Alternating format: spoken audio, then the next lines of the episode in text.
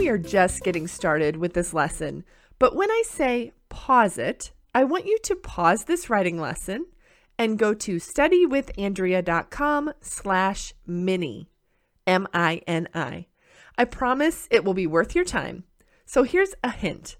There's a free video course waiting for you. Okay, I'm about to say it and I won't go anywhere. You can come back to me afterward. Just go to register at studywithandrea.com slash M-I-N-I and then come right back. Okay, here it comes.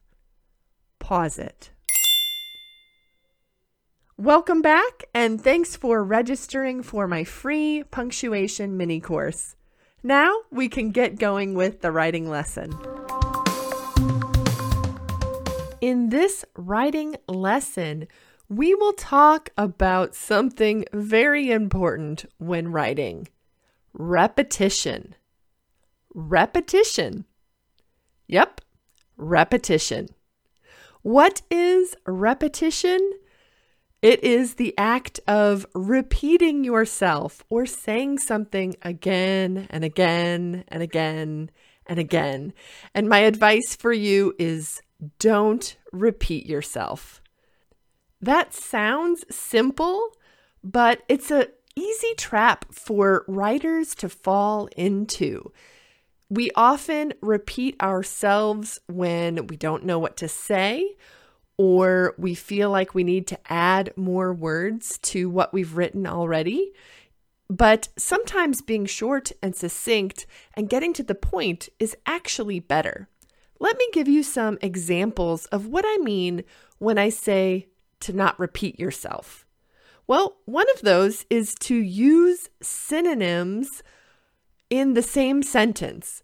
So, for example, you might want to add an additional piece of information. And so you might say something like, Moreover, I think that more roundabouts should be added into traffic patterns as well. So, in that sentence, you started with moreover and you ended with as well. Those are synonyms, which mean too or also.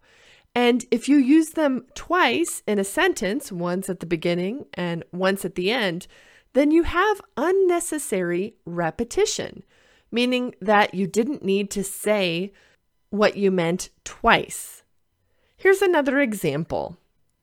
Let's say that you wanted to show cause and effect.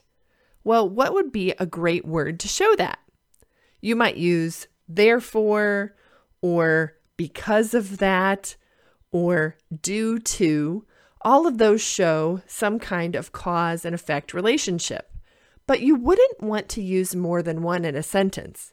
You would not want to say something like, therefore, because of that new law, neighbors could not build additional buildings, right? We don't want to use therefore and because of right after each other. That's unnecessary repetition. Let me give you one more example. Sometimes writers refer to the original text or listening passage multiple times in the same sentence, and it becomes redundant. So here's an example. According to the passage, the passage says dot, dot, dot.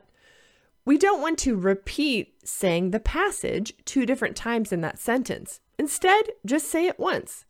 According to the passage, students should wear school uniforms. You could just say it once directly and not repeat yourself.